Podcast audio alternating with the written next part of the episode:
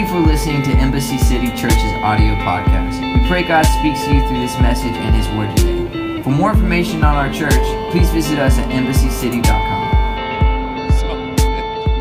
Um, if you have your Bibles, I want you to go to the book of Romans, chapter number eight. We've been in a series uh, called Body Blows. And the, the, the context of body blows is simply this the reason why the enemy attacks the body of Christ so hard is because he cannot attack the head.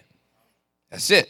The reason why he attacks the body is because he cannot attack the head. And so we've been talking about these different blows that come to the body uh, that, that the enemy launches because he does not want to see uh, the body of Christ flourish individually as believers or corporately uh, as a church community. Uh, the first weekend we talked about depression. The second weekend we talked about fear. Last week we talked about isolation. After last week, there should be no one who calls themselves a resident of Embassy City Church that uh, wants to be a lone wolf any longer, right? I mean, we, we need to be in community. If we're not in community, we are distancing ourselves from God and other people, and we will go crazy. Listen to the podcast for that. This weekend, all my nerds, you ready to take notes? Because nerds rule the world. If you're not a nerd, you work for one, take notes. If you don't like taking notes, take notes anyway. Three days' time, you'll be able to preach this and own it like it's yours, okay? Uh, Romans chapter number eight. Let me give you the title of the message first, and then we'll get into it. It's simply control. Control.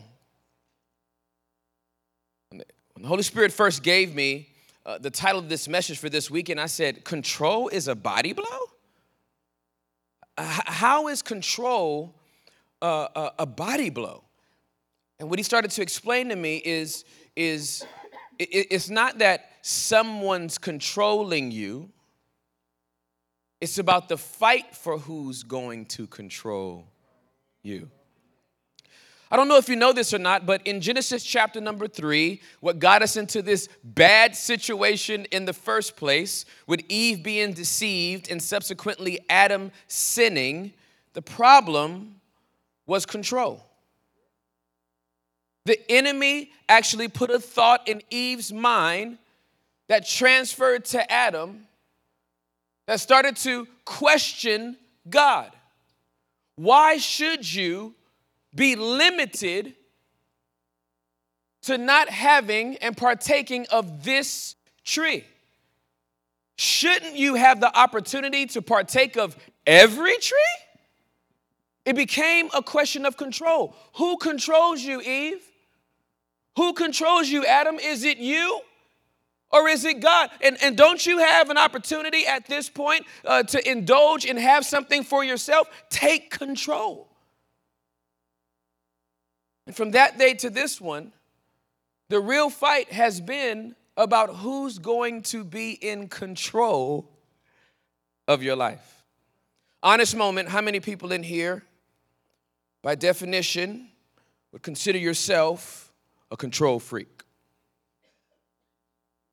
Real high, real high, don't be ashamed. I'm a control freak. You can't make my sandwich. You don't make it right. Okay, I like my peanut butter all the way to the edges.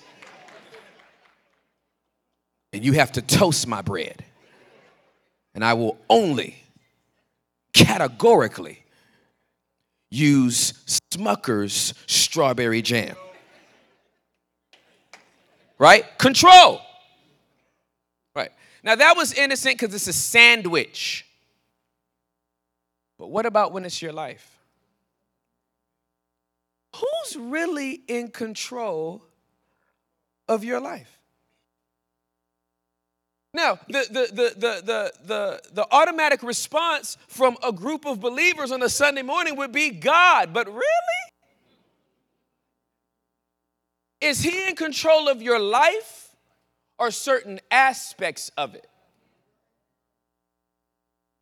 You gave him control of your finances and you tithe 10%, but does he have control of your attitude? Because just trying to figure out who's in control of that part. You might have your attitude in, in, control, but does he have control over your appetites? I'm not just talking about food. I'm in the building. Y'all are like, well, well, wait a minute now. Control's about to be something. Who's in control? I want to read you some scripture, and here's how I want you to set it up. Who has control over my, and then these are my points after this, okay? I'm, I'm jumping right into this. Who has control over my, point number one, mind? Who has control over my mind? Romans chapter number 8, starting at the fifth verse, says this Those who are dominated by the sinful nature think about sinful things. But those who are controlled, somebody say control, louder control, louder control. But for those who are controlled by the Holy Spirit, think about things that please the Spirit. So letting your sinful nature control your mind leads to death. But letting the Spirit control your mind leads to life and peace. For the sinful nature is always hostile to God. Can we just pause real quick? I, I want to deal with this verse. I love this verse. I'm so glad this verse is in the Bible. The reason why I'm glad this verse is in the Bible is because uh, it explains a lot to me. It explains why I could have victory today and struggle tomorrow. It explains to me why I could have victory today and two hours from now not be that victorious in the same thing that I was just victorious over two hours before. Because the sinful nature is always hostile to God. It never did obey God's law and it never will. Can I submit something to you that you probably don't want to hear? Your body, your, this flesh is Jason. Y'all remember Jason? Ch, ch, ch, ch.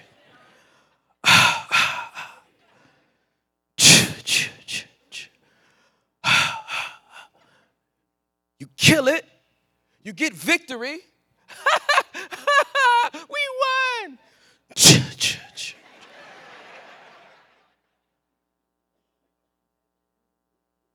You're like, didn't I? I thought I killed you. And we'll come to church and we'll praise God. I have the victory. And three hours later, do I have the victory? Take comfort. Your, your sinful nature is going to always be hostile towards God. It's never going to want to do God's will. So don't be shocked when there's some areas in your life that do not want to submit to God's will. It's going to be about control and who you give it to. Not you trying to do this in your willpower, but His power. But letting the Spirit control your mind leads to life and peace. For the sinful nature is always hostile to God. It never did obey God's laws and it never will. That's why those who are still under the control of their sinful nature can never please God. But you are not controlled by your sinful nature. You are controlled by the Holy Spirit. You are controlled by the Spirit if you have the Spirit of God living in you, parenthetically. And remember that those who do not have the Spirit of Christ living in them do not belong to Him at all. Who has control over my mind? It's real simple. Who has control? Who do I give it to? When thoughts come into my mind, which ones am I listening to? Which ones am I nurturing and feeding? And which ones am I putting under the authority of Christ? Your mind's gonna produce imaginations and produce images and produce thoughts at a rate that is absolutely staggering. Thousands upon thousands in a 24 hour period. The ones that are going to dominate are the ones that are going to control you. Whatever's going to be in your mind is going to come out through your actions and through your mouth, and you have to determine today who you're going to allow to control your mind. Well, what does that look like? Well, it, it looks like discipline. A lot of people don't want to hear that word when it comes to the lifestyle of a believer, but it's discipline. How much word are you getting in between these Sundays? Holy Spirit gave me a revelation several years ago uh, that, uh, uh, and I thought it was a compliment at first, but it wasn't. He said, "Hey Tim, uh, uh, you, you, know the the the the a lot of believers are incredible fasters. They, they fast. They, they fast a lot." And, and I said, Well, what do you mean by that? He said, Well, they only eat their word once a week. And they fast for six days. If the only time you hear the word or read the word is on Sundays, the Holy Spirit's not in control of your life. And here's how I know it because there's no way He can bring anything back to your memory if you're only giving Him the word in seven day increments. Every seven days, you hear a good word, and then you're like, well, let me just go ahead and watch Netflix, binge out, and look at the internet and look at the news, and oh my goodness, how many people are being discipled by the news right now? How many believers? I can have a conversation with them and go, oh, Fox News is your rabbi. MSNBC is your rabbi. It's shaping your doctrine. A news channel. CNN is your rabbi instead of the Word of God. Who has control over your life? Thank you, Holy Spirit. Oh, He's in your business. Music. Hmm, I felt it rumble. Y'all were like, don't come after my, don't come after my playlist. But does your, does your playlist edify the spirit or edify your flesh? Who's in control of your mind? Music is a powerful tool. There are songs that I haven't heard in 20 years, and if they come on, I can quote it line for line. That means it's down in there. And if you know more rap verses R&B verses, top pop verses, then you know Bible verses, you might have an idol. Right? Today. And I like it. Because we have to answer this question Who's going to be in control of my mind? Point number two, write this down. Who is in control over my matter? Who has control over my matters? This encompasses a lot. But here's, a, here's the perspective that I want to give you. It's out of Matthew chapter number 16, starting at the 21st verse. Just to set this up for you, this is after Peter has had the best moment of his life.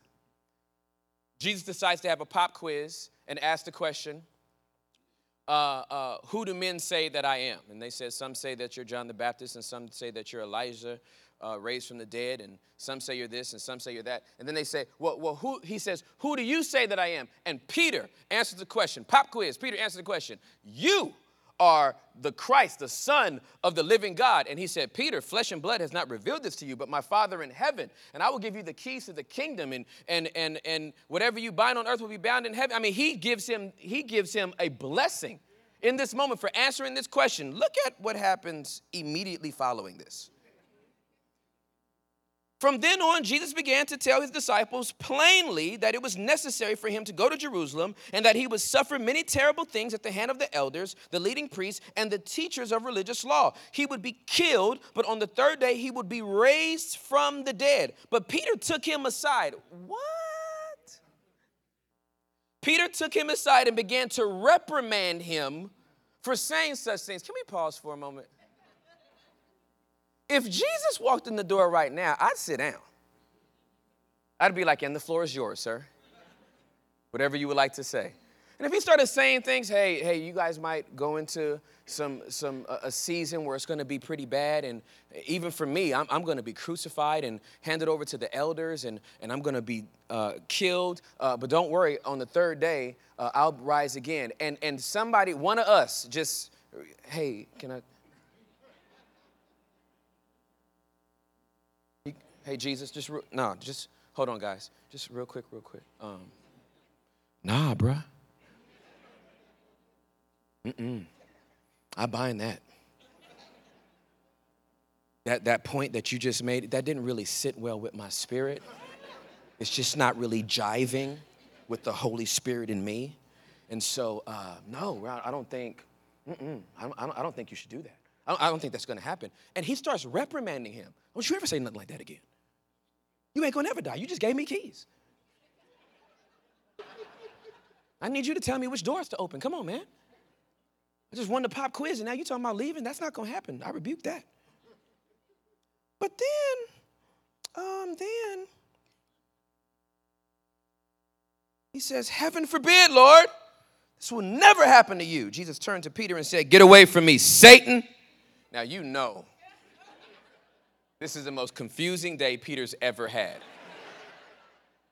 He's been going by Simon all his life. He said, You shall no longer be Simon, you shall be Peter, you shall be a rock, and upon this rock I will build my church. And then five minutes later, Satan. He's like, I don't know. Am I Simon, Peter, or Satan? I'm just, are you gonna just pick days what you gonna call me, or is this, how's this gonna go? You are a dangerous trap to me. Oh, thank you, Holy Spirit. Let me, I'm moving too fast. Uh, you have to know how to separate the spirit from the person.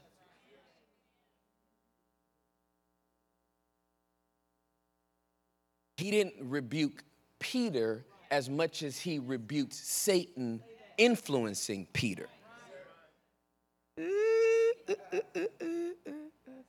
Find out where the influence is coming from before you start labeling people things. It might just be under the influence, okay?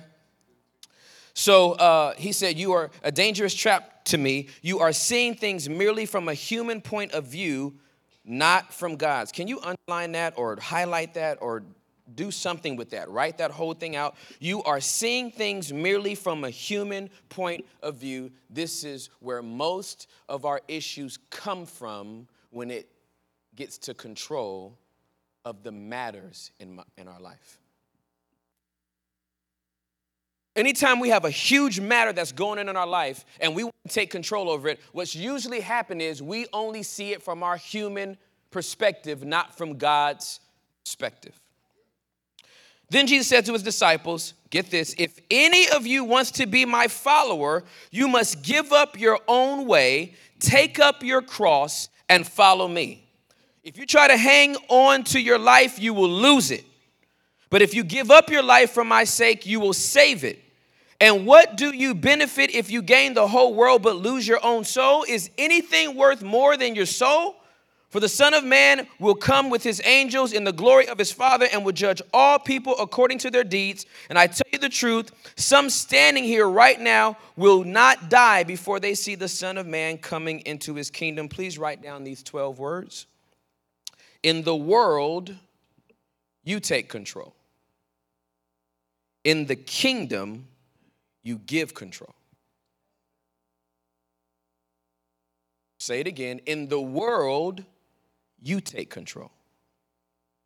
In the kingdom, you give control. See, the human point of view is this situation is out of hand. I must take control of the situation. I will fix this myself. God, you are taking too long. I got this. I prayed about it. I went to the I went to the movies. I saw a war room. I created a war room. I put all the scriptures up on the wall. I prayed for 30 minutes. Nothing changed. I got this, Lord. I'll fix them myself. I'll fix this situation myself.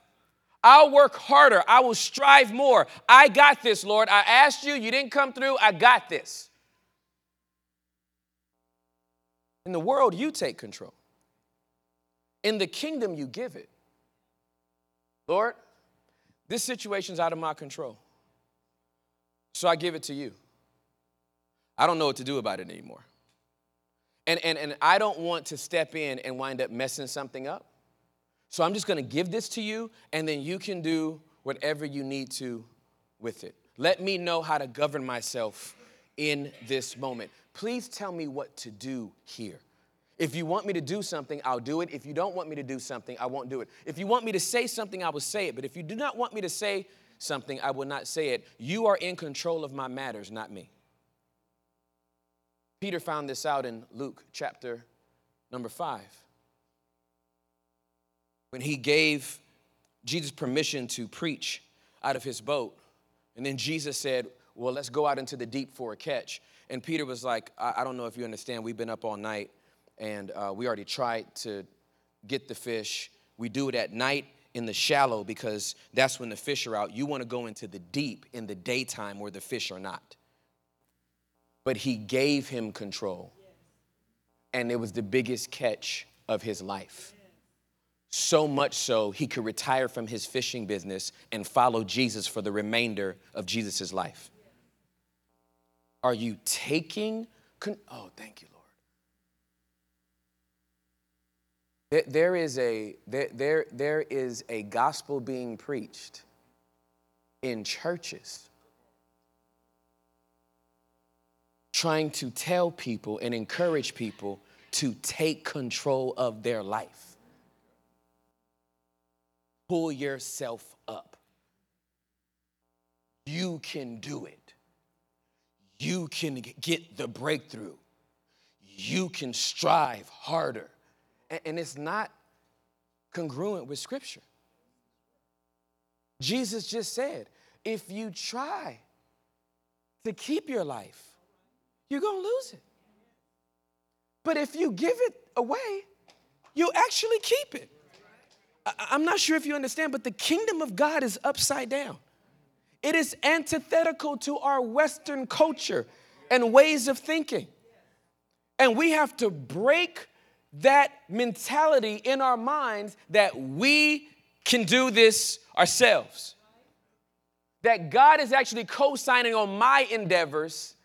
I don't need Him to guide and direct me. I will go where I want to, and then He will sign off on it. I'm pursuing my desire and my emotion and my passion. And Lord, come over here. Will you please sign on this? This is what I want to do. This is what I believe God's called me to do. And so, are you ready for this? He doesn't care. I found out the hard way. From the age of four years old, I wanted to be in law enforcement. My mother worked for the LAPD for 30 years. I wanted to be in law enforcement. By the time I got to about 12 or 13, it was crystallized. I wanted to be a homicide detective because I lived in Los Angeles, California, which means I was going to have job security.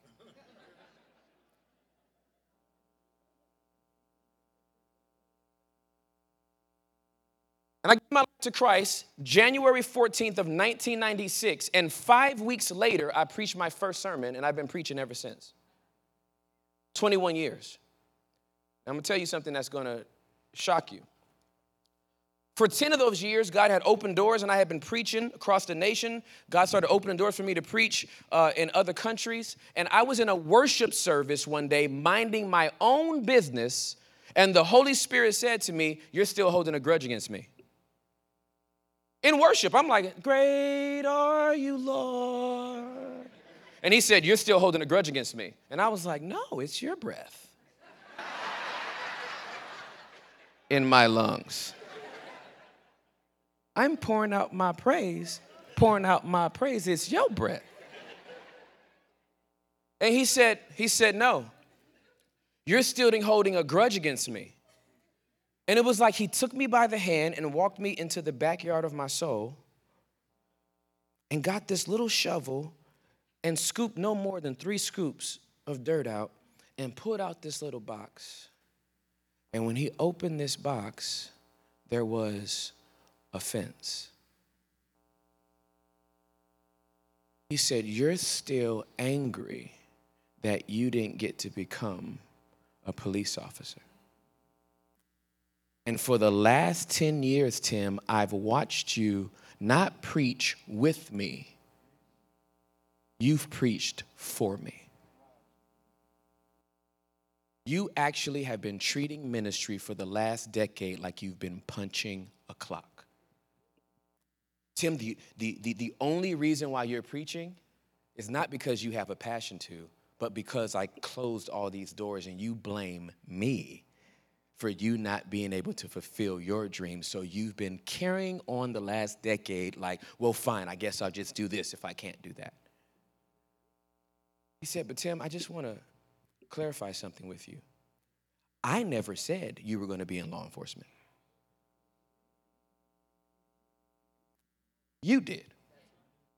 And the last time I checked, when you signed up to give your life to my son, you gave up rights to control the narrative of your life.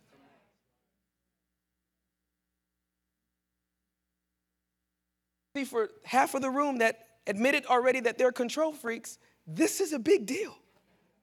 Because, Lord, you got to let me have what I want the way I want it. Because if I don't get it the way I want it, then, then, then you're not a good God. And God's like, I never said you could have it. You took it. How do you like it? Have you ever got something that you wanted, but as soon as you got it, you was like, this is not exactly what I. Ever been in a relationship? You got the relationship you wanted, but then you was like, I'm not. You ever went to go see a DC movie and sat down and thought it was going to be good, and then you were like, I'm not sure Justice League.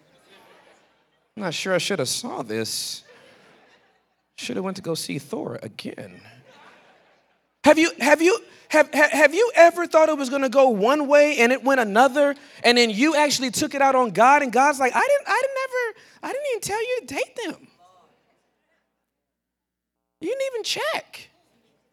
You just said it was the Lord, but you never checked with. Probably because you're too churchy at this point and you just put the Lord on everything. The Lord told me to go to the mall. The Lord told me to buy the shoes. The Lord told me to get the gas. The Lord told me to put on the skirt. The Lord told me. The Lord. We have to break a religious mindset so you can get back into a relationship.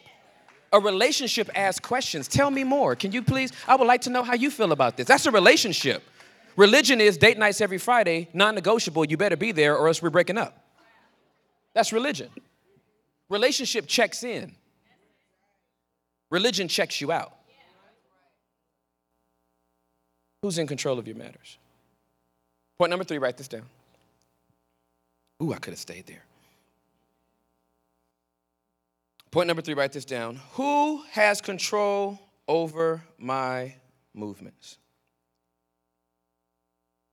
Genesis 12, 1, 2, and 3. The Lord had said to Abram, Leave your native country, your relatives, and your father's family, and go to the land I will show you. I will make you into a great nation. I will bless you and make you famous, and you will be a blessing to others. I will bless those who bless you and curse those who treat you with contempt. All the families on earth will be blessed through you. Who controls your movements? Your comings and your goings. You're blessed going in and blessed going out. But, but who controls when you move and how you move? We talked about fear. Sometimes fear controls our movements or our lack thereof. Sometimes it's control. Well, I don't want to do that until June because June's just the month I move. That's just always been the month that I move. And I, I like June. It's, it's warm. It's a warm month. And so, you know, if I, if I ever make any major moves, it's usually in the summertime. But June, the Lord seems to move in June for me. Something about six that month, the number of man. You're so deep. Stop. he doesn't need all that. Okay? So, and so, and, and so, so there's this guy, Abram. And, and Abram is 75 years old. Talk about somebody set in their ways. 75, listen, you turn 75, you can't tell anyone 75 anything.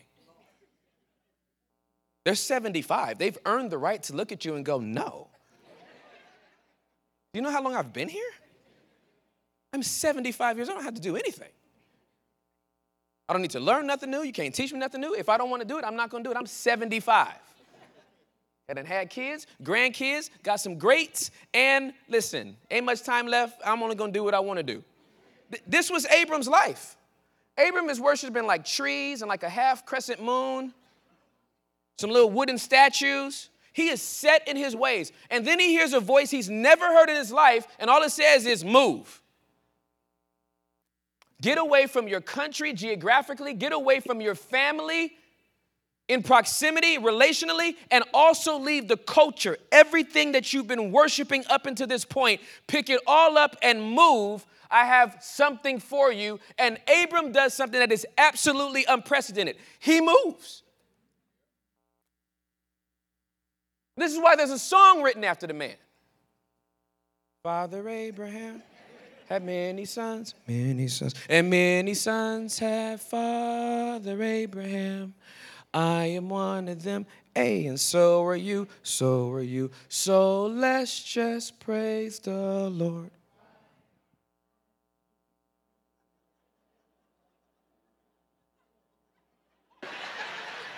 Some of y'all went to camp.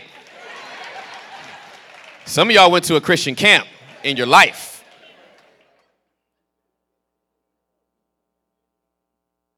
Seventy-five year old man off one instruction from God, moves away from everything that he knows, has become familiar with, and is comforted by because of a word from the Lord. What's our excuse? I'm still waiting for double confirmation. Put out three fleeces, so. I asked for one to turn green, it did. I asked for one to turn yellow, it did. I asked for the third one to turn green and yellow. Makes a nice turquoise color, and it should be wet. I'm waiting on that one, and then I'll move. And God's like, I, I, who's in control here? How many confirmations do you, how many prophetic words do you need before we go? I'm trying to take you to a place so I can bless you, and I can't bless you here. So I want you to move. Are you in control of that? Or is he gonna be in control of that? This has happened three times in my life. I was born and raised in Southern California. My parents uh, pastored a church for 15 years. I got saved in that church, God's Way Holiness Fellowship in West Covina, California. It started in our house, 915 Hartview. Then it moved into a bowling alley. Then it subsequently got its own building. But I got saved at the age of 20 in their church. And a year and a half later, the Holy Spirit said, I want you to buy a one way ticket to Texas. I had to leave everything I knew. I had never been outside of the state. Nevada doesn't count, but daddy took us to Nevada. So technically, we had been out of state, but I had never uh, traveled on a plane anywhere. Uh, uh, and, and the Holy Spirit said, buy a one way ticket to Dallas. I went to my parents and I said, Mom, Dad, I feel like the Lord's telling me to go to Texas. And I went to them not as parents, but as my pastors because I'm submitted and had to be released. I said, Would you all pray about it? And they, they looked at each other for a few moments and looked back at me and said, um, We were just babysitting you. And, we don't want a curse to come upon us because we're going to hold on to you and not release you into whatever God's called you to do. We raised you, you've given your life to the Lord, and if He's calling you to Dallas, you have to go. They raised some money for me at church that weekend. And with three suitcases and $400 to my name, I boarded a Greyhound bus one way, spent two and a half days on the bus, and that's how I got to Texas. And my life was forever changed. Moved here in 97. I met Juliet in 98. Great incentive to stay. Got married in 99. God was doing some amazing things. We were part of a great church. Had opened up doors for me, giving me some exposure, and then allowed me the responsibility to, to pastor a, a, young adult ministry that I was that, that I was loving and nurturing, and it was thriving. And then the Holy Spirit said, "Yeah, it's time for you to leave." And in 2008, He said, "Okay, I want you to leave from here," and He gave me this scripture, Genesis chapter number 12. Get out of your country and your parents' house, your father's house, to a place that I want to show you. I'm like, what's after? There's nothing after this. I, I want to be here. And the Holy Spirit said, No, you cannot be here. I want to take you somewhere else. And this is what He said to me I won't talk to you about what's next until you leave what's now.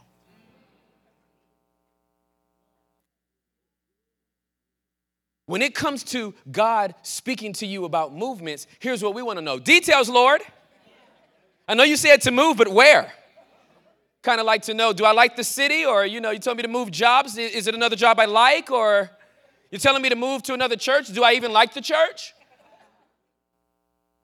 And, and, and we, we hear the command, but then we come back with all of these follow up questions. So I went and shared it with Juliet in 2008, and, and we prayed about it all of 2009. And in 2010, this was when I was at the Potter's House in Dallas. And uh, I had to sit down uh, with my pastor, my mentor, Bishop T.D. Jakes, and, and have this conversation. And I had to have the same conversation with him that I had with my parents. And he was so gracious to go, listen, this is very, very disappointing. And I, and I thought you were going to be here, but if this is what God's calling you to do, then I release you to do it. I had no clue there was a church called Embassy coming. He asked me the question, where are you going to go? I was like, oh, I don't know. Because sometimes faith will make you look stupid. Hey, heard you believe in God for something. Uh, where are you going? I don't. Any clarity yet? Mm-mm, no. Then why are you packing your bags? Because he said leave. Where are you going? Oh, no. And your wife is cool with it? Yeah. How about your kids? They don't know anything. Sometimes faith will make you look foolish, but he tells you to do it anyway. And so we leave. We didn't know where we were going. We had no clue that a relationship with Gateway was on the horizon. When I got to Gateway, I'm like, oh, well, okay, I'll stay here. And the Lord was like, no, you can't stay here either. And he starts talking to me about Embassy City Church. He goes, Go tell Robert about Embassy City Church. I was like, But where you told me to plant it is like down the street from Gateway. It's like nine minutes. And he was like, Why are you talking to me? shut up and go. we talk back to God a lot. I think by the time I get to the point where I'm like, Yes, Lord, he'll be like, Thank you. oh, took you 50 years to just get to a yes, Lord. My soul says yes, but yes, maybe. yes, I don't know.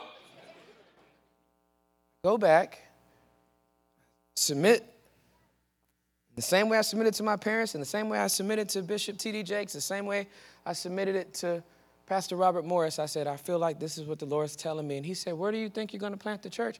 I said, I think it's supposed to be in North Irving.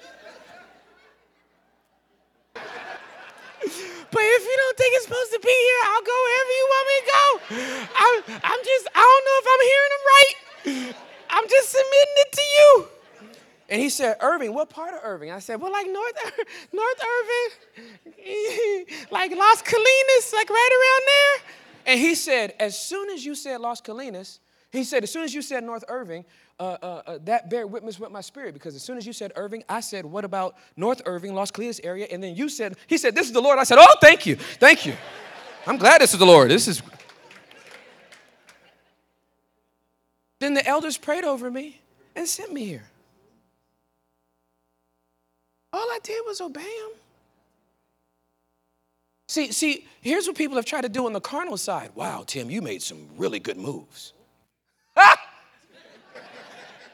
like I'm smart enough to have planned out that type of trajectory. All I did is say yes when he told me to and obeyed what he told me to do. And now we're here. So, what about you? What movements is he telling you to make that could be setting you up for the next season of your life. It's not my assignment to answer the questions of who has control over your mind, over your matters, over your movements. It's your job to answer it. The last series of 2017 year, December's coming, about to close out. Stephen already said it, said it. This is the time we get reflective sometimes protective, a little bit of nervous energy about what's going on in 2018, I guarantee you, if God has control over your mind, you'll be over your matters, you'll be fine. Over your movements, you will be fine. Let Him have control. Would you bow your heads and close your eyes? Thanks for listening to this week's message. If you would like to know more about Embassy City Church, please visit us at embassycity.com and follow us on Instagram and Twitter at Embassy Irving.